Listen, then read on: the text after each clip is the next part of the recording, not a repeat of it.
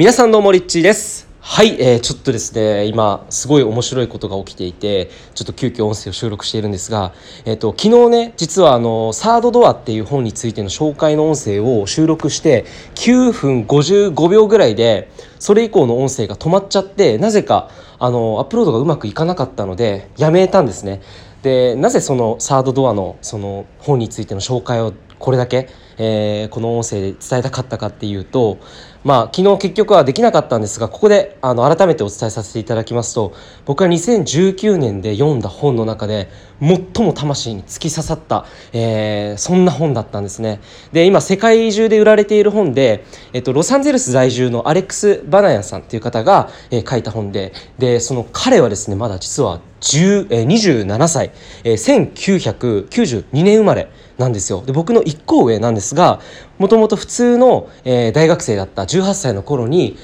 なぜ成功している人たちは成功するのかふとこう疑問に、えー、思ってですね、えー、ビル・ゲイツにインタビューをしてみたいというところから、えー、思い立ってそしてそこから世界中の著名人たちがなぜあんなに成功しているのかその成功の本当にまだ誰も伝えていないそのちょっとしたその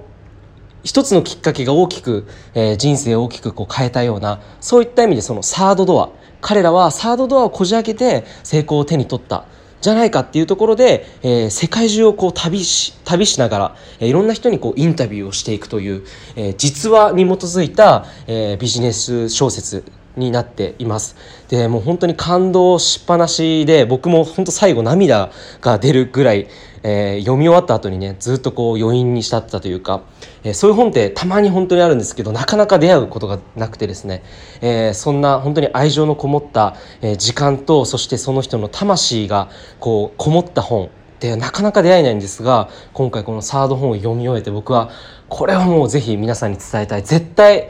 読んでほしいなっていうふうに思った本だったので、まあ、紹介しようと昨日の夜にそれを撮ったんですがアップロードできなかったのでどうしようと思ってでこの情熱をどこかにこうなんか外に出したいと思った時にそのアレックス日本でイベントやんないのかなってふと思ったんですよねふと。でもしやってないのであればアレックスを日本に呼びたいなっていうふうに思ったんです。でもうその時にすぐにもうフェイスブックでアレックスの友達申請をしてでメッセンジャーであのメッセージを送ったんですね英語で、えー、日本でイベントがあの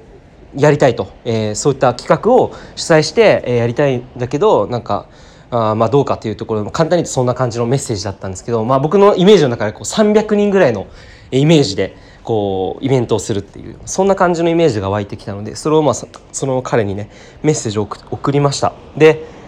夢の中でね2回ぐらいそのアレックス・バナヤンと実際に会っている夢を見てでなかなかメッセージもですねまあ実際は返信は来ていないんですが夢の中では返信が来ていると。で起きたらああ来てなかったみたいな感じで、えー、今朝もね見てみたんですが、えー、今もさっきチェックしたんですがまだ見見られてなかったんですね。で、えー、ちょっと今ねバルコニーでゆっくりこうカウチ座ってあの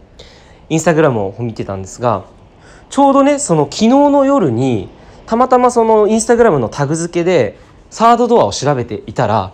あアレックスと実際に会った人がいたんですよ。でその前日にアレックスの本を読んで彼に会いたいと思ってコンタクトを取ったらたまたま今近くにいるから明日だったらこの時間に会えるよって言って会えた人の投稿だったんですよ。でそれはすごいなって思って面白いなって思ってよく見てみたらあの有名な、まあ、こんまりさん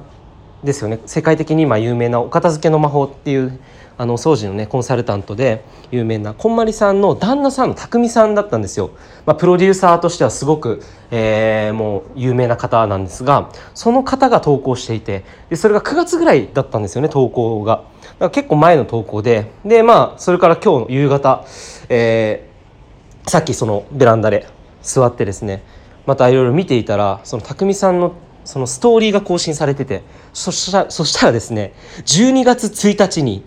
イベント開催決定っていう。でそこにそのアレックスとの写真が載ってたんですよ。でえっと思って見てみたらなんと初めて日本でアレックスのイベントをアレックスを日本に招待して開催する主催として、えー、匠さんがやるという発表をですねストーリーにしていたんですね。その時に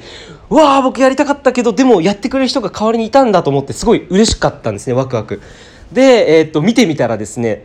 びっくりしました。本当に300人規模のイベントだったんですね、えー、僕が、まあ、彼にメッセージを送った時も300人ぐらいのイベントっていうふうに思ってメッセージを送ったんですが、えーまあ、そんなこんなで、まあ、僕はやれなかったんですが、まあ、その代わりに誰かがやっているっていうことだけでも本当にワクワクしてあ彼がついに日本に来るのかと、えー、思っていてでも何かこう自分の中でなんかこのまま終わる気がしないなと思ってさっきねあの匠さんに長文で連絡あのメッセージを送りました。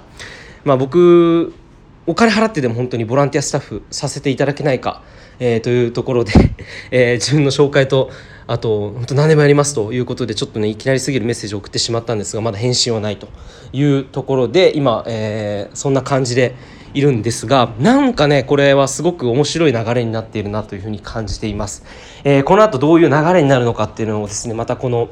別途音声としてえー、このヒマラヤにアップしていけたらなというふうに思います。今のところアレックスからの返信まだ既読もないですね、えー、匠さんの既読もないと、え、いうことでございます。えー、それではまた音声更新するのでぜひぜひこちらの、え、ストーリーの方もチェックしていてください。それではリッチでした。